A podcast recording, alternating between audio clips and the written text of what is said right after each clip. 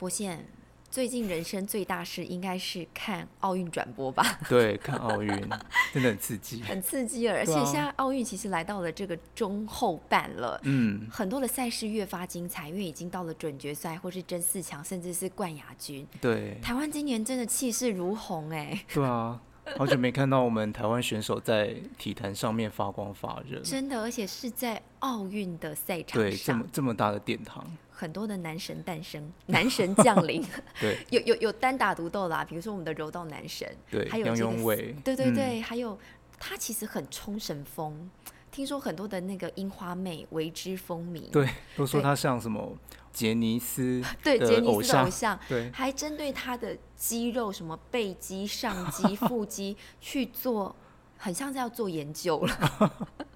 但是我更欣赏的是那个三剑客哦，嗯，就是男子团体射箭赛，对。你有看直播吗？我没有看直播耶，就是哦就是事后才知道，哎，他们得银牌了，懂，非常快因为。我当时有看直播，嗯，我非常欣赏的是他们那个心无旁骛的、很专注、很哦。狠的眼神。嗯。就是你大概会听到场边有风声，嗯。多多少少会有教练的叮咛声，嗯，但他们仿佛就是听不到也看不到，他们的眼中就是瞄准的那个箭靶。嗯，觉得非常非常厉害，虽然说最后不敌那个 江南大叔啦，因为江南大叔韩国队的眼神更更杀，对，但我们的嗯。小将也真的是很厉害，就为他们喝彩。聊了这么多，其实东京奥运开打之来，当然就是除了疫情之外啦，哈，嗯。还是有很多很多的争议，比如说天气太热，对。我们的世界球王也是大喊他受不了了哦，请帮他换到比较晚的时段，对。不要影响到他的表现哦。嗯，还有很多的日本民众，甚至还传出有这样的说法说，与其看奥运，还不如看大谷翔平，是吗？对啊，因为现在日本的疫情真的是比较严重，嗯最近还是有新增一千多人确诊，然后很多民众是冷眼看奥运，哦，冷眼 看奥运，热眼看大谷翔平，对，这也就是 这也是我们今天要跟听众朋友聊的一大主题了哈。嗯。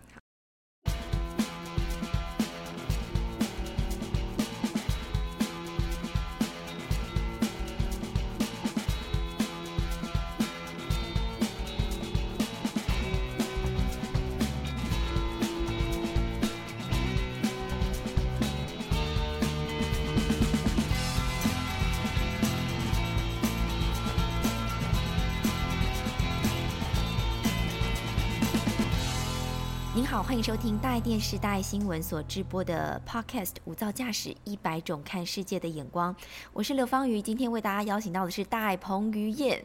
博宪，你好，你好，你好，博宪，你是奥运迷吗？嗯，不算是奥运迷，其实应该是说，我们平常对于运动可能没有这么的挚爱，不是我们的最爱。但是不管你我是不是奥运迷，是不是棒球迷，最近应该都常在媒体听到这个名字四个字：大谷翔平。他是一位日本籍的棒球选手，那目前效力的是在美国职棒大联盟 MLB 的洛杉矶天使队，他还有一个“天使二刀流”之称的美名。他今年的表现也相当亮眼哦，已经明显的摆脱在明星赛后的低潮了。截至七月二十六号，他已经击出了本季第三十五轰，是以三十五支全垒打，依旧是王者地位不败。而且啊，有专家就分析了他这第三十五个全垒打，击球的飞出瞬间呢，这球速就高达有一百八十一公里，这已经比，中台、中度台风的中心风速还高了。对，甚至还有他们自己 MLB 的官网专文就曾经报道过，大谷翔平可能是现实世界的 superhero，嗯，就是非常非常谬赞，他能够打出特道号的全垒打，又能够投出非常犀利的直插球，也就是呢，他是一个投打兼具的二刀流实力，更是谬赞他胜过于美国的棒球传奇贝比鲁斯。那今天我们就要跟博宪来讨教了哦，这一位二刀流他真的很不简单嘛，因为在棒球界能投又能打的人实在是屈指可数哦。嗯，尤其他又是一个日本局的选手，他勇闯的是棒球的最高殿堂——美国的 MLB。那为人津津乐道，不只是他的技术、他的实力，还有他的暖男外表。对，看起来有点憨憨的，对，笑容堆满脸哦，真的很可爱。那怎么看呢？我都会觉得把他联想到这个日本的动漫的那种非常热血的青年。对，那你怎么看呢？其实。哦，听众朋友，现在如果手边有有电脑的话，也可以 Google 一下。如果你不认识大谷祥平，你就可以 Google 一下大谷祥平，你就会知道我们讲他是暖男，憨憨的像动漫，就可以去想象一下他的样子哦。嗯嗯哼，对啊，因为那个大谷他每次打球的时候，脸上都会堆满很多笑容，他不管是失败啊，还是呃有一些挫折，他还是会还是会一笑置之这样子。对你 Google 的图片，真的没有那种。杀或是很颓丧，永远都是笑或是很专注。对，就真的很像日本动漫的主角一样，那种热血青年。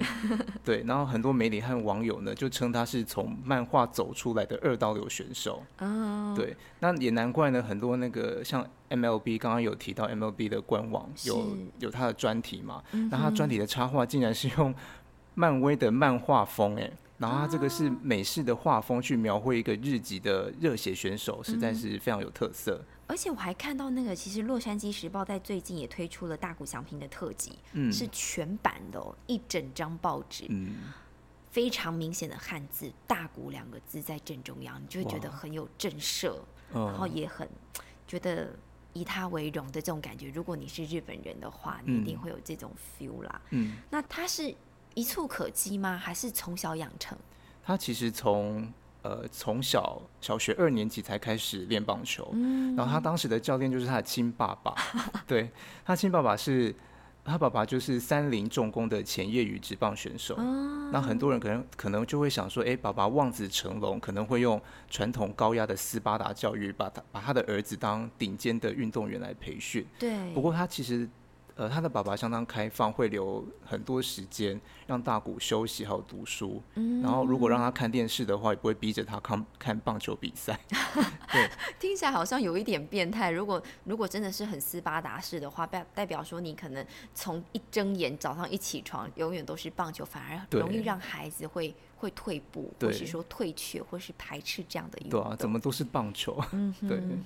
所以大谷他除了说，因为他可以说他的运动细胞是来自于他的爸爸，他的妈妈好像也是运动界的选手，对吗？对他，他的妈妈是前职业的羽球选手。哦，爸爸是业余的棒球选手，妈妈是职业级的。对，所以他受访的时候，有媒体就问他说：“哎，你觉得爸爸和妈妈谁的运动神经比较好？”为什么要这样逼他？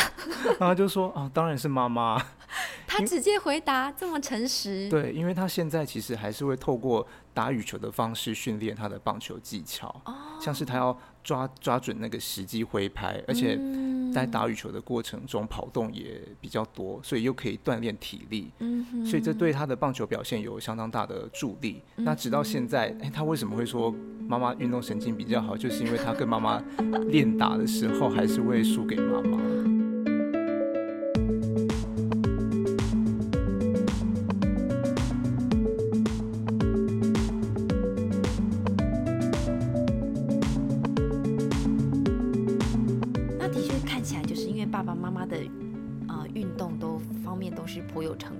看来他有遗传到爸爸妈妈的这种运动的细胞，对，所以刚刚有讲到，他直到现在还是用这种双球法来训练，不只是在棒球方面，还有妈妈的这个羽球的助力之下，然后使得他的实力越发精进哦。所以他的棒球原点的确从小小学哦就开始，家庭开始就受到非常好的启蒙教育，可以说他的根基打得很深啦，很稳哦。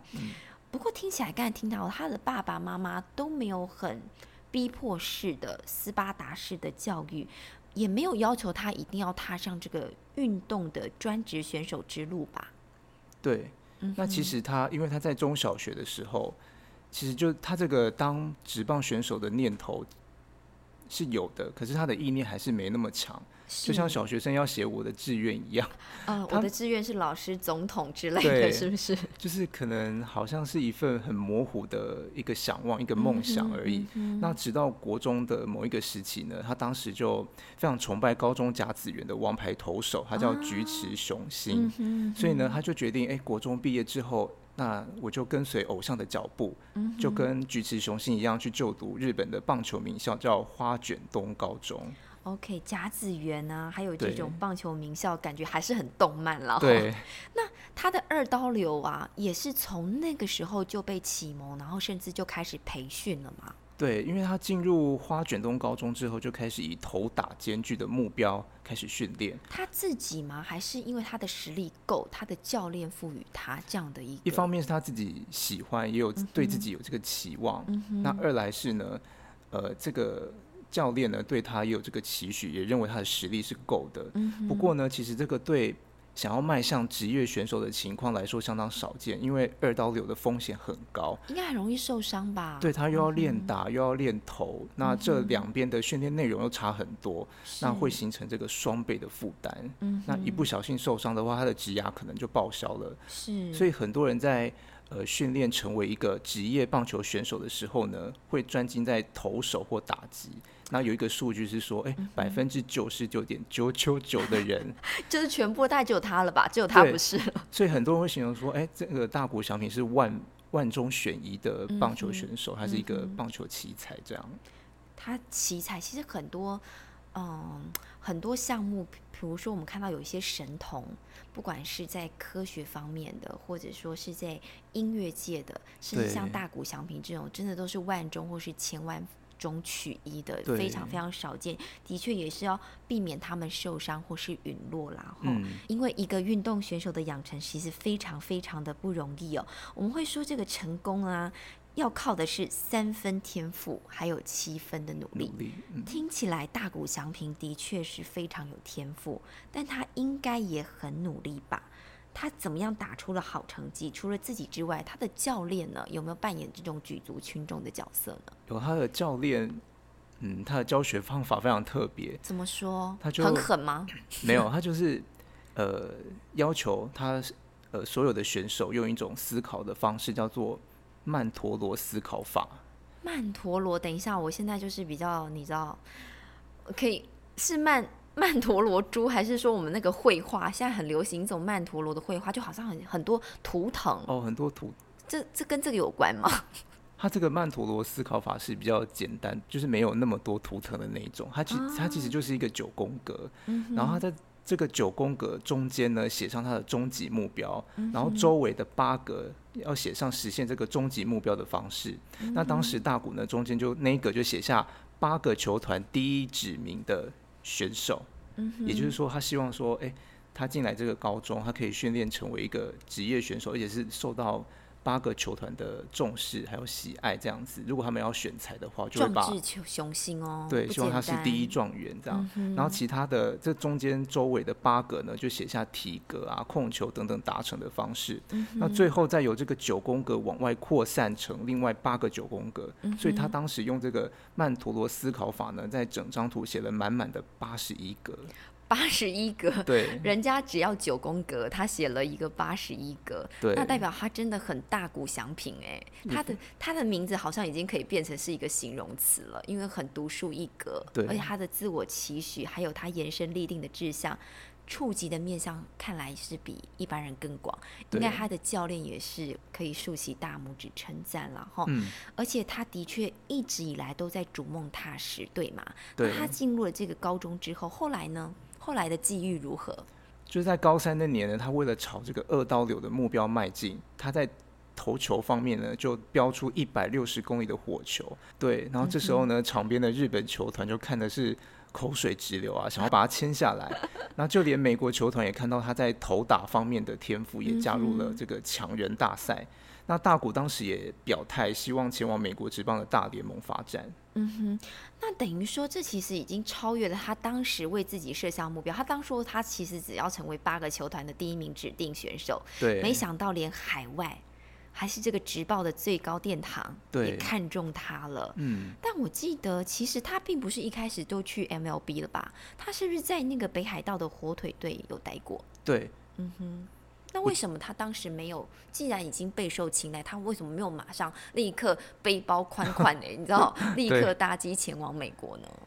我觉得让大谷翔平留日本的最大的关键是自由，哦因为当时火腿队非常尊重大谷想要成为二刀流选手的期望，还提出一个二刀流完整的养成计划。那火腿队还甚至让他继承之前队上王牌达比修的背号十一号。那这些条件列下来真的是非常优味，很吸引人，真的是诚意满满。的确，那还是说他很大股相平啦，因为一般人应该挡不住这个 MLB 的的一个诱惑。嗯，他还是很做自己。嗯，意志很坚定哦，然后也不随波逐流。没错，就为了二刀流这样。对，哦，就是我觉得真的很了不起哎。那他在火腿队的表现呢？如何？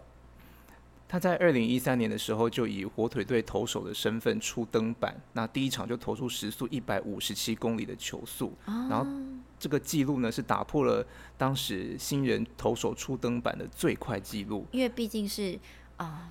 出出生之犊的处女秀还是有点紧张，所以他的其实一百五十七公里没有没有超越他在高校的记录，但是已经很了得了啦。对，已经是新人最快了。嗯，对。那到了隔年的二零一四年，他又飙出一百六十二公里，而且是追平日本直棒的记录。对，然后到二零一六的时候，球速进化到一百六十五公里，已经是成为日本直棒最快的记录。对，而且直到现在二零二一年哦，都还是纪录保持人。非他不可了，非他莫属。而且他不止一人起飞，更带领整个火腿队一起往冠军迈进。他在二零一一六年呢夺下了年度的冠军。那球季结束的时候呢，也拿下最佳投手还有最佳指定打击这两个最佳十人奖项。那同年呢，他也拿下全年的 MVP。